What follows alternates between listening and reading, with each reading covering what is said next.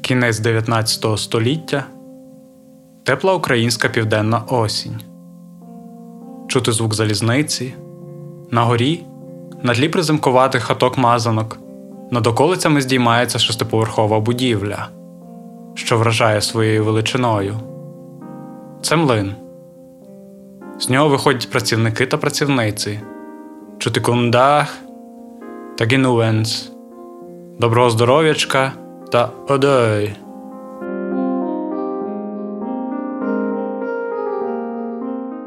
Мене звати Назарій Занос. Я автор та ведучий подкасту Історія з вікна.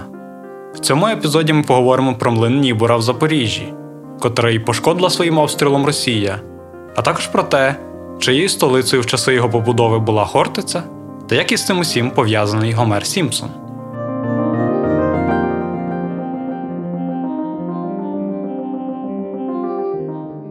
1895 року на околицях Олександрівська, як тоді називалося Запоріжжя, в колонії Шенвізи Герман Нібур збудував паровий млин.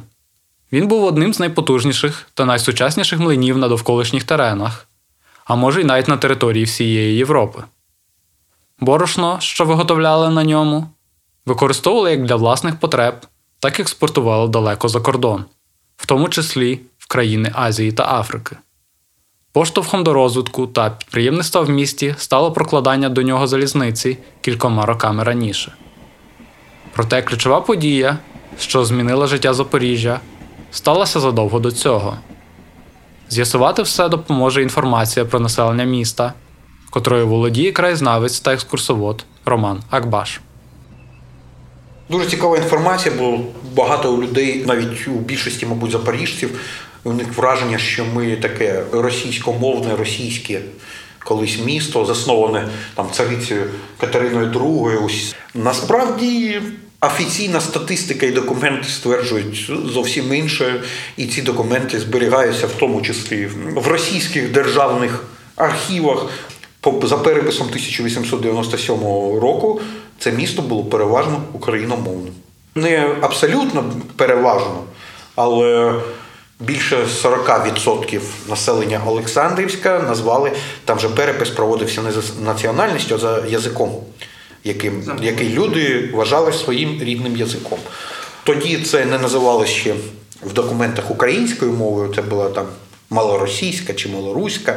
На цій малоруській, як тоді написали мові, 40, більше 40% це на першому місці в Олександрівську. І на другому місці, знову ж таки, здивує, ну, багатьох дивує вже ця інформація, що ми більшість україномовні. На другому місці були знову ж таки не російськомовні. На другому місці серед мешканців Олександрівська були ті люди, які єврейською мовою назвали своєю рідною. Ну, та я розумію, це, мабуть, скоріше був ідіш. Їх було більше, ніж росіян. Не набагато. Е, євреїв, там, якщо не помиляюсь, трохи більше 27%. Російському, ну, тих людей, які російську мову рідною, там щось біля 26%. Але все ж таки євреїв на трошки, але було більше. Тому що ну, це теж для історії зіграло велику роль для історії нашого міста. Ми були одним з тих міст, де євреям дозволяли жити, дозволяли займатися якоюсь своєю справою. Ну, Ми були е, у так званій там чорти оседлості, да, як казали в царській Росії. Ну а на четвертому місці, до речі, були якраз німецькомовні. Ось та на четвертому місці там невеликий відсоток, ну, хоча насправді ну чому не 5% населення, це, мабуть, кожний 20-й мешканець німецької мови назвав своєю рідною. Це ми говоримо про статистику тільки Олександрівська. А Нібора, і де ми зараз знаходимося того часу, наприкінці 19 століття, це інший населений пункт. Він не має відношення до Олександрівського. Ну, як немає тут. Станція Олександрівська знаходиться тут, вокзал, але сама, як адміністративна одиниця, це не частина міста. Частиною міста Шенвізе, ось цей красивий чарівний луг, як можна перевести, ну, правильно німецькою, мабуть, сказати, Шонвіз. Шонвіз, ось він був долучений до до Олександрівська тоді ще тоді тільки у 1911 році люди, котрих записали тоді як німецькомовних, це меноніти, а мова, якою вони розмовляють, називається плотдіч. Насправді це нижньопруський варіант східно-нижньонімецького діалекту. Він сформувався в 16-17 століттях в Західній Прусії. Звучить плотдіч, наприклад, ось так. Mina vrienden handjer zo drakt is het eure, reden van wouze, op een stap schoven akeren en ik hier in de Ik red met Gerhard in zegt hij heeft zich een ganz neer John Deere gekauft. Oh ja, men kauft een marachen computer du banen. En dan kon je du zo diep nangoen dat het marachen zelfs voor dat. Wonder wat er nog alles worden met kom.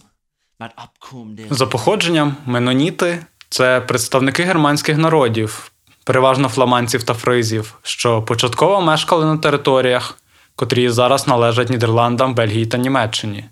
В 16 столітті відбувалося зародження протестантизму в Європі. Одним із його відгалужень і стали меноніти, послідовники Мено Сімонса, що відзначалися від інших своїм невизнанням насилля в будь-якій формі, а також приймали хрещення в свідомому віці а не при народженні. Я завжди рекомендую уявити собі якісь картини Босха, наприклад, і це щось щось таке, якою ну, можна уявити Європу, ну, якийсь такий філіал пекла. Да, Всі там грішники, якісь війни постійно, всі воюють, і там якась християнська церква, да, там Ватикан над цим цим.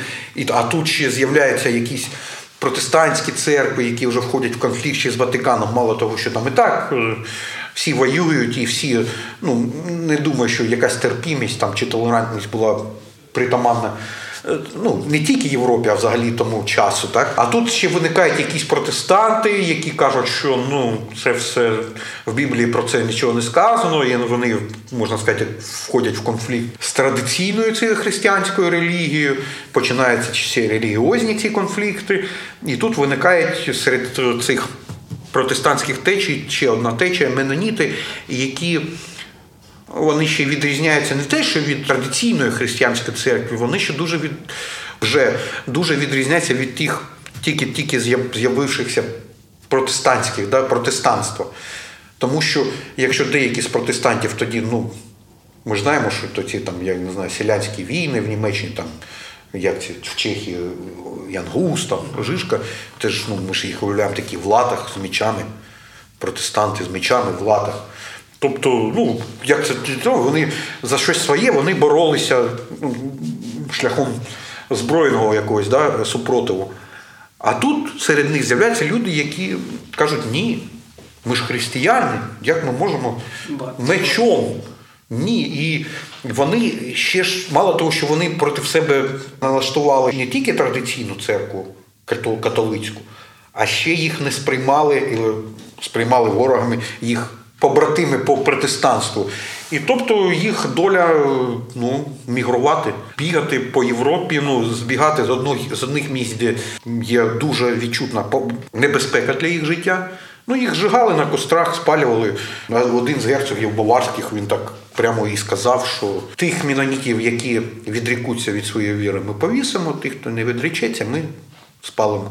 Тобто ну, вибор не, був невеличкий. так? Репресії, гоніння, вони такі працьовиті, мирні, дуже віруючі, ну, дуже такі е, скромні, чесні люди. Вони не чинять якийсь там збройний супротив, вони просто біжать в пошуках якихось безпечних місць для своїх родин, для себе. І ну і, по-перше, для того, щоб там можна було збудувати якийсь молитовний будинок, церкву, да, і виконувати те, що там треба виконувати. І тобто вони мандрують по Європі, десь на, на багато років знаходять прихисток на території Прусії тоді ще. Зараз це територія сучасної Польщі.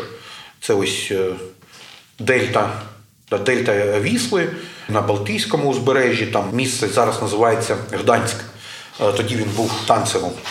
Був Данцігом, ось там було ну, багато років. Вони знайшли прихисток, там нормально, там церкви будували, але потім там все знову ж таки змінилося, королі змінилися, почались і теж репресії, землі їм там не вистачало.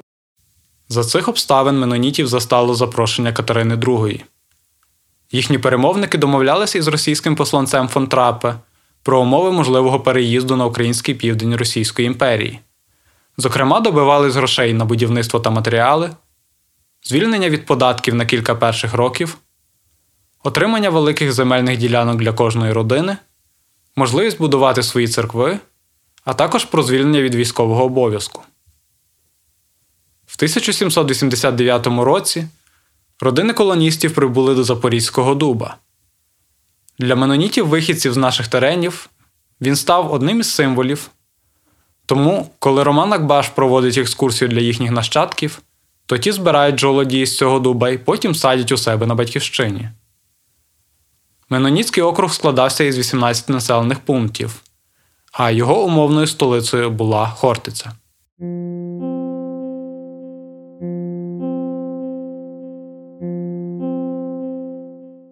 Меноніти працьовиті, чесні, мирні, законослухняні люди, що дотримуються заповідей Біблії. Ця працьовитість стала причиною, чому вони змогли досягнути великих економічних успіхів та завдяки чому сприяли розвитку краю. Совітська пропаганда поширювала про менонітів багато негативних мітів. Зокрема, їх називали чужинцями, таврували зрадниками та посібниками нацистів вже за саме німецьке походження, а потім через те, що поїхали до Німеччини, нерідко й не із власної волі, коли нацистські війська відступали з України. Багато менонітів постраждало від совітської влади. Вона грабувала та вбивала їх, націоналізувала їхнє майно, забирала до армії, а багатьох відправила на заслання.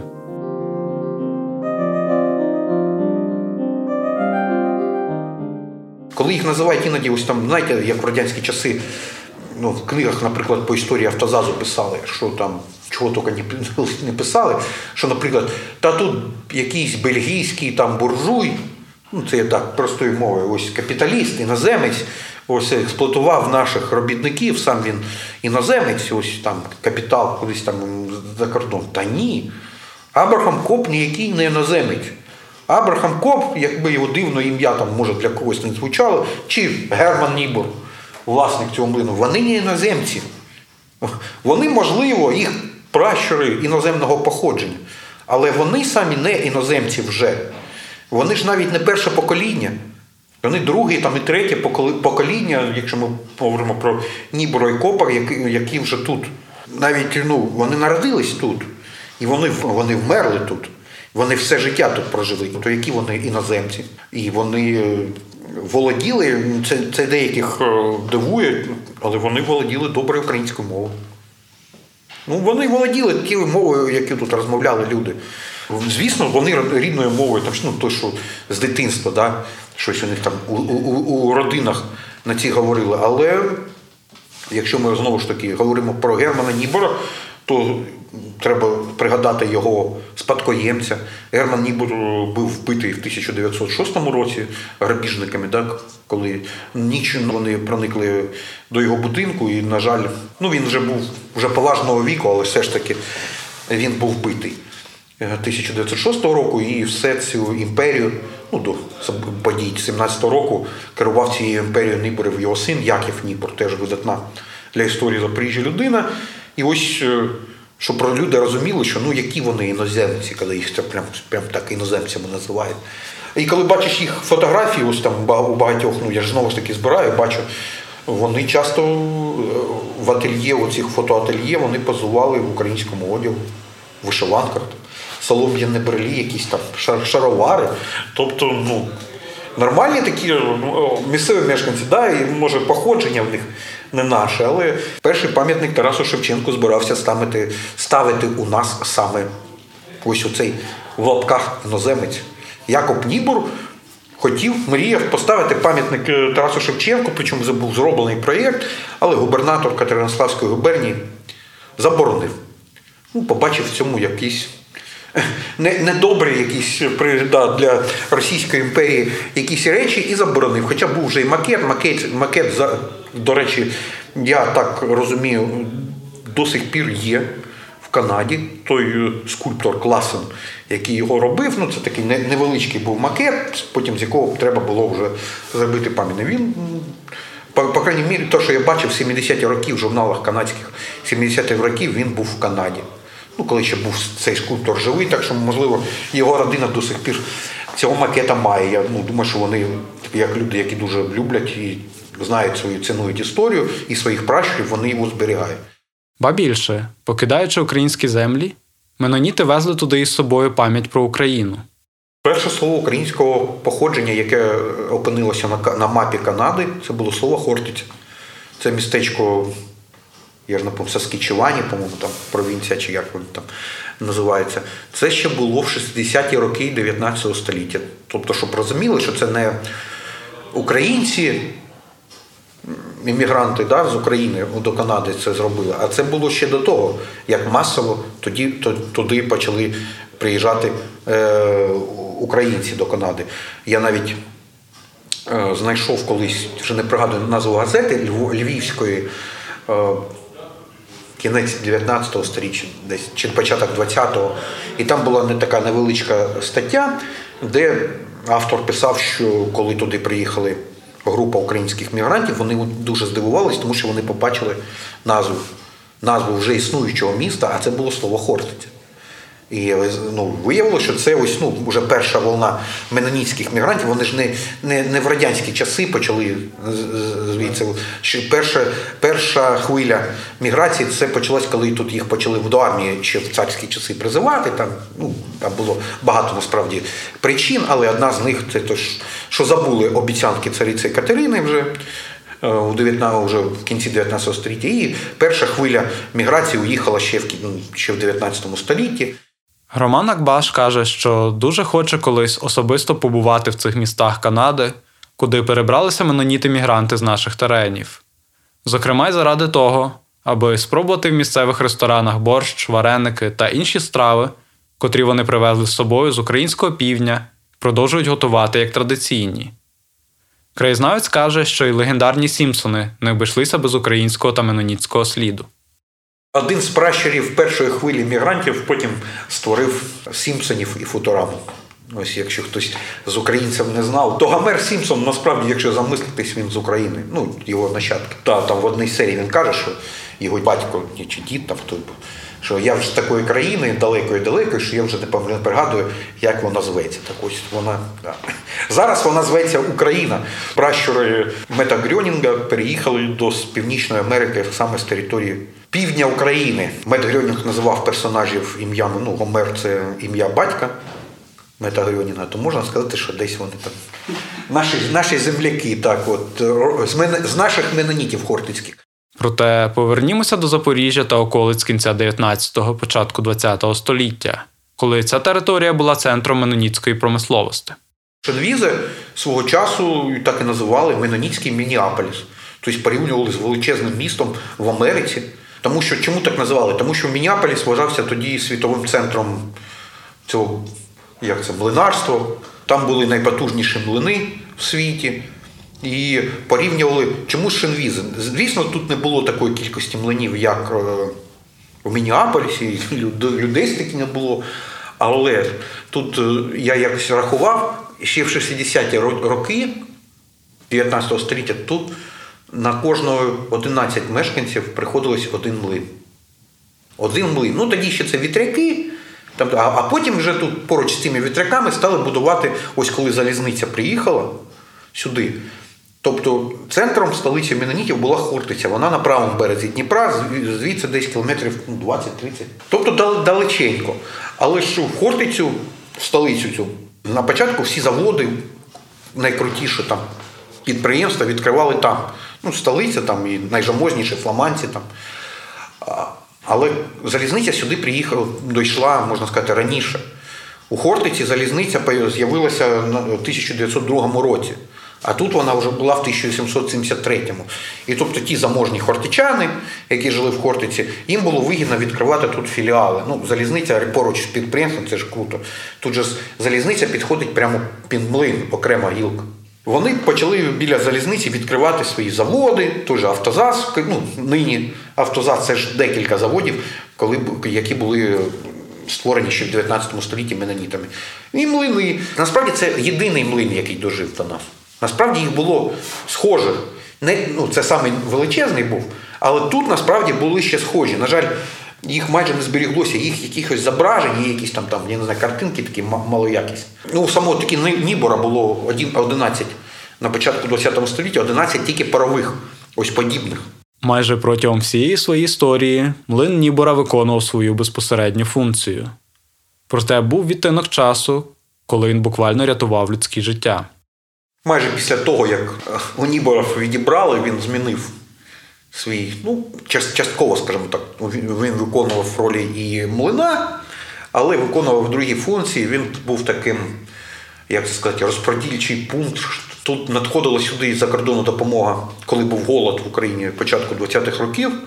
Дуже серйозний про який, а насправді дуже серйозний. Запорізька область це була одна з е, таких, які найбільш всього постраждали. Причому, як не дивно, це був самий хлібний край на території України того часу. Тобто до революції звідси хліба просто ну це житниця. Насправді Запорізька область, ну тому і жамлини ось такі. Величезні, потужні. Борошно звідси, ну, скільки там, 17 країн світу відправлялися з млина Дніпра. Тобто там остров Яву я там зустрічав, туди експортував. Засуха і всі інші, ну і не тільки засуха, там розверстка і все інше. Запорізька область виявилася. Ну тоді це не Запорізька область, Запорізька губернія.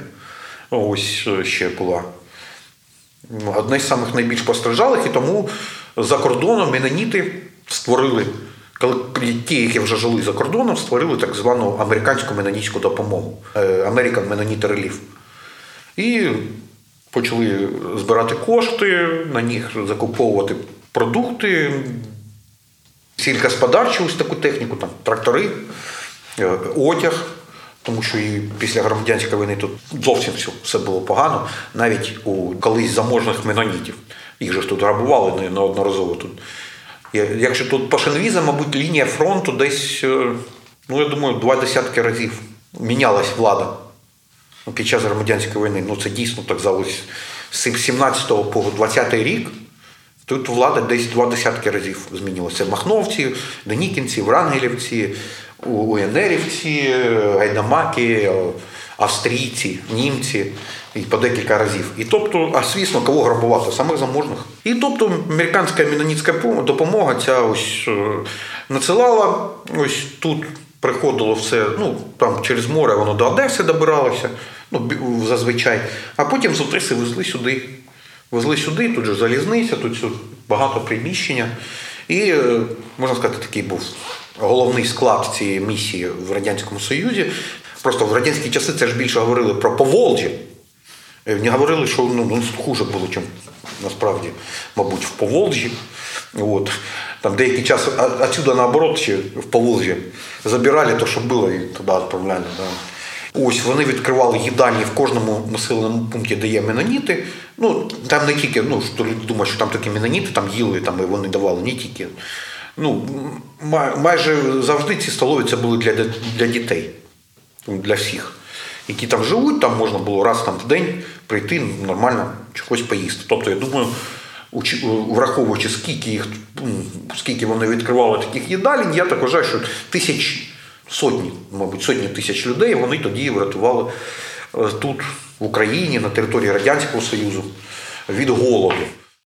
Млин припинив працювати за призначенням лише на початку 21 століття. Через декілька років його територію почали здавати в оренду. Одним із тих, хто творить нову історію цього простору, є Олександр Динник, засновник креативної платформи Млин.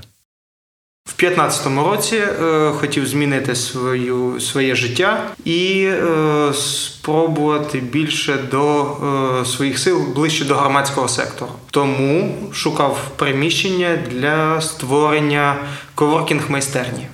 І саме з цим запитом я пішов по приміщеннях орендних. Дуже хотілося подивитися саме в історичній частині міста. І от вийшло так, що знайшов е, паровий млин, е, подивився, він був ближче до занедбаного стану, тобто е, роботи тут було надбагато, але знову таки, подивившись приміщення, прочитавши про нього, майже відразу закохався в нього, тому, тому і почали працювати саме тут. Теперішній млин це екосистема. Окрім простору, де відбуваються культурні події, Там також працює майстерня по переробці пластику, керамічна студія, квести та інше. Олександр Денник хоче, аби це місце стало контркультурним центром міста, де пересікаються люди із різних галузей та створюють щось нове. Хочеться події проводити ну майже всі кроссекторальні, тобто е, такі події, які можуть поєднувати там виставки, галереї з музичними концертами, або ж е, ярмарками, в яких можуть розповідати, які можуть закінчуватися або починатися е, там історичними екскурсами, або там пішохідними маршрутами. От, Тому щодо звуків, от мені видається там. Приємні розмови і там якісь музичні акорди. Оце оце про млин зараз.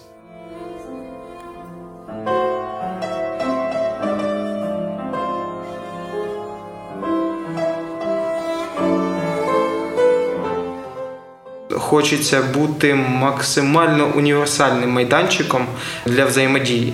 Тому що е, знову таки повернемося до чудового слова крос-секторальність. Е, якщо вдасться поєднати декілька подій, які е, змішуються і цільовими аудиторіями, також при якісній фасилітації можливо з цього отримувати надзвичайно чудові результати. Тобто, коли молоде покоління, наприклад, почує старше або навпаки зрозуміють молодь і ті тренди, які відбуваються зараз. Під час обстрілу Запоріжжя на покрови росіяни влучили в сусідню будівлю елеватор. Від ударної хвилі в млині повилітали вікна та зазнали пошкоджень техніка та інше майно. Якщо я не помиляюся, це було 5.40, е, близько того. І буквально через декілька хвилин е, один із резидентів, який в цей час знаходився в млині, подзвонив і сказав про ситуацію. Е, тому я був е, біля міста місця події, напевно, хвилин через 20-25. Не можу якісно передати свої емоції, і насправді, скоріш за все, їх ще не аналізував, тому що був події тут і зараз, і розумів, що від швидкості вирішення питань і е, взаємодії тут і зараз буде залежати в принципі подальша діяльність. В принципі, на куражах і ейфорії все це витащилось. Не не було настільки страшних і незрозумілих станів, які б заважали відновлювати млин. Ми зробили, скажімо так, розбили на декілька етапів. Перший був це зачистка і відновлення того, що можна зробити власними е, силами без е, додаткових коштів. Після цього попросили людей е, про допомогу і нам накидали насправді близько 90 тисяч гривень, за якими частково позакривали вікна не на всьому поверсі ще. Тепер будемо з залишками коштів якісно пропрацьовувати, куди ми їх можемо витратити, так щоб підсилитись і е, максимально покрити всі всі ті е, мінуси, які е, через прильот сталися. Тобто банально там вікна, стіни, електрика, музичний апарат і так далі.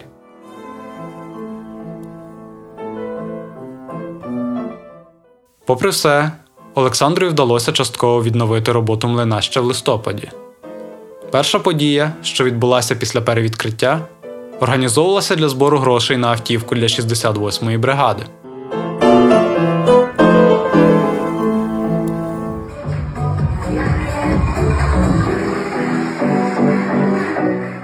Того дня, коли ми тільки прийшли в млин для запису нашої розмови, в ньому мала відбуватися чергова подія в стилі Drink and Draw, себто пий та малюй.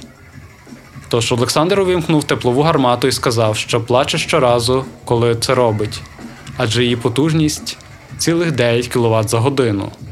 Завдяки її роботі можна нагріти приміщення від 10 до приблизно 16 градусів, аби гості могли почуватись комфортно. В керамічній студії, де ми провадили розмову, Олександр увімкнув ще один обігрівач, проте менш потужний, і посеред розмови зникло світло. Тож невдовзі запис довелося продовжувати в куртках. За вікном вив вітер, було сонячно та холодно, проте зима лише починалася. Тож попереду Олександра ще купа проблем, котрі потрібно вирішувати.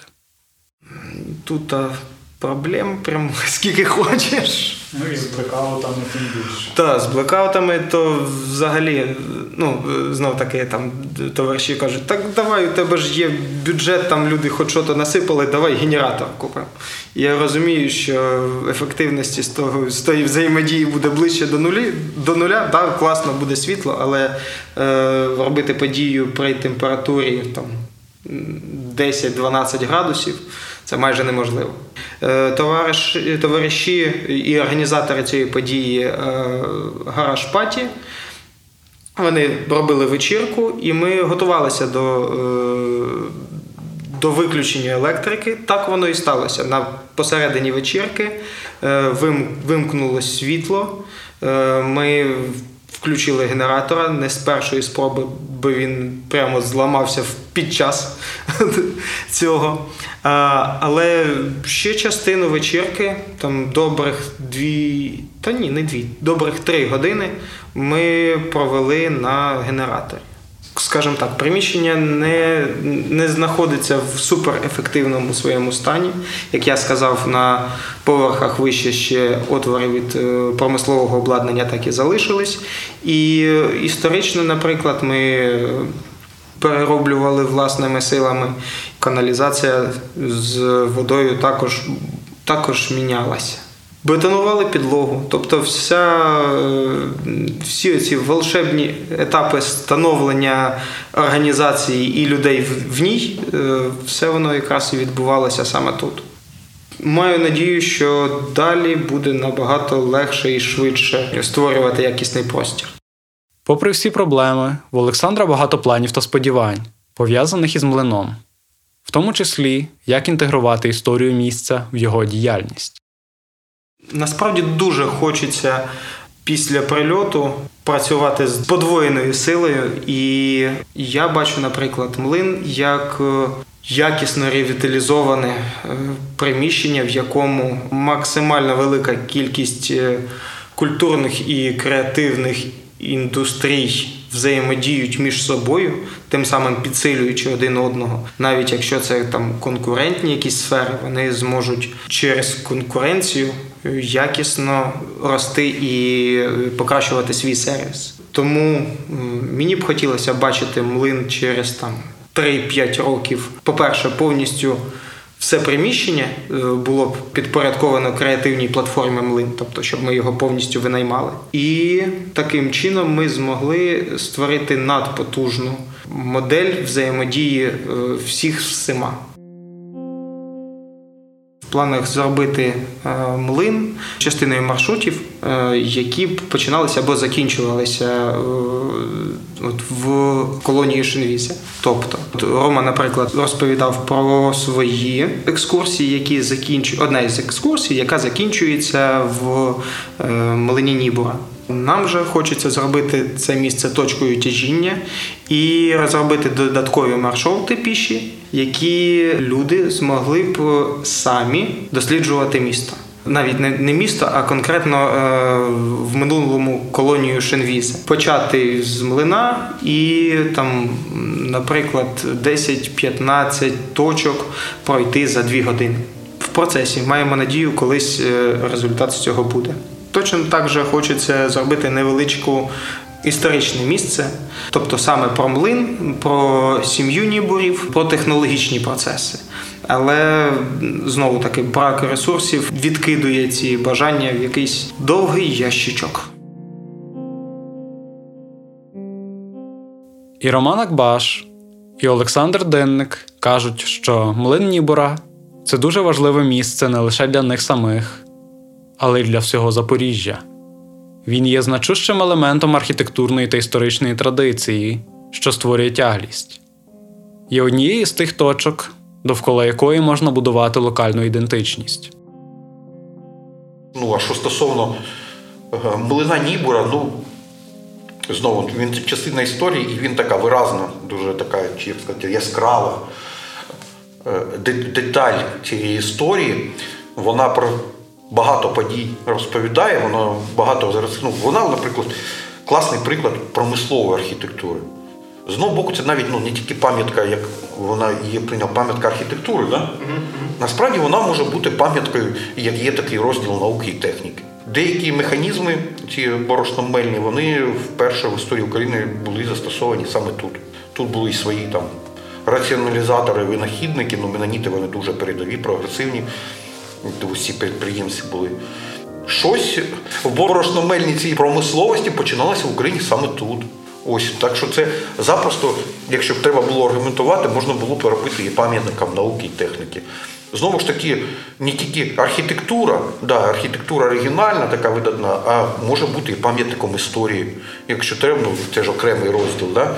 Тому що тут багато подій, ну, по-перше, пов'язано з родиною Нібурів. Вони ну, видатні, я вважаю, для нашого краю. І це такі люди, як я ну, як, як мінімум, надо, треба на фасадах якихось будівель ставити меморіальні дошки з, з їх згадуваннями. Я вже не говорю, що насправді їм треба пам'ятники ставити. Ну то може в якісь інші часи, да, це буде. Про запорізькість або скоріше про запорізьку ідентичність. Це дуже широкий спектр е, робіт, який необхідно ще зробити. Е, нам самим запоріжцям накинули оцю волшебну шароварщину, що це там тільки Запорізький край, що це е, місто завод. Тобто е, ніяких там якісних активностей чи там туристичної привабливості в міста насправді не, небагато. Вважаю це абсолютно неприйнятним, і в першу чергу запоріжці повинні правильно себе самоідентифікувати, зрозуміти свою цінність для себе в першу чергу. От і одною із таких там точок дослідження це може бути меноніцька спадщина, яка доволі широко представлена е, в історії Запоріжжя. Млин тут відіграє е, далеко не останню роль. Тому е, в моїх бажаннях створити з млина дуже, дуже потужну зону тяжіння в місті там, де люди будуть постійно приходити і взаємодіяти. Таким чином, це допоможе зробити транспортні ворота Запоріжжя більш привабливими. Тобто, ми, е, млин знаходиться між авто і ЖД вокзалом, і людина, яка приїжджає в Запоріжжя, перше, що бачить, то це там цей район, і млин в тому числі. Якщо ми зможемо зробити з нього е, там туристично привабливий пункт з історичною спадщиною, інноваційними активностями та, в принципі, хоча б культурними активностями, то це буде надзвичайно великий успіх для Запоріжжя. У кожному місті ну повинні бути такі будівлі, навіть якщо всі інші там якісь люди, а і в тому числі місцеві мешканці, вони вважають, що у їх там містах там може нема нічого цікавого. В Запоріжжі багато таких людей, але насправді це якась, я не знаю, як там пафосно кажуть, якась там пуповина, да, як кажуть, десь там закопана. Ось люди там вони народились, їх пуповину там закопали. Ось такі будівлі, вони теж така віртуальна пуповина, яка там з'єднує наше покоління там запоріжців з тими там ще. Коли вони навіть були ще Олександрівцями, там шиновістцями, чи як вони там хортіцерами, як вони це називали. Що це таке нас поєднує? Поєднує з тим, ну тому що ну Знову ж таки, може, це пафосно якось там кажуть. Неможливо ось так без минулого. Ну, все минуле, воно завжди формирує якось обличчя міста, якийсь такий дух тієї чи іншої території. Ось я завжди зараз, у сучасному Запоріжжі, от мені здається, що нам, сучасним запоріжцям, сучасному місту якраз не вистачає духу нашого такого місцевого.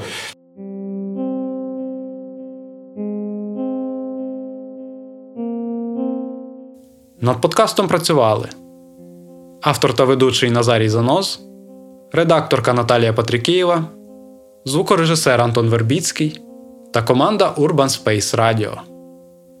Другий сезон подкасту Історія з вікна створено за фінансової підтримки Європейського Союзу і Федерального міністерства економічного співробітництва та розвитку Німеччини БМЦ.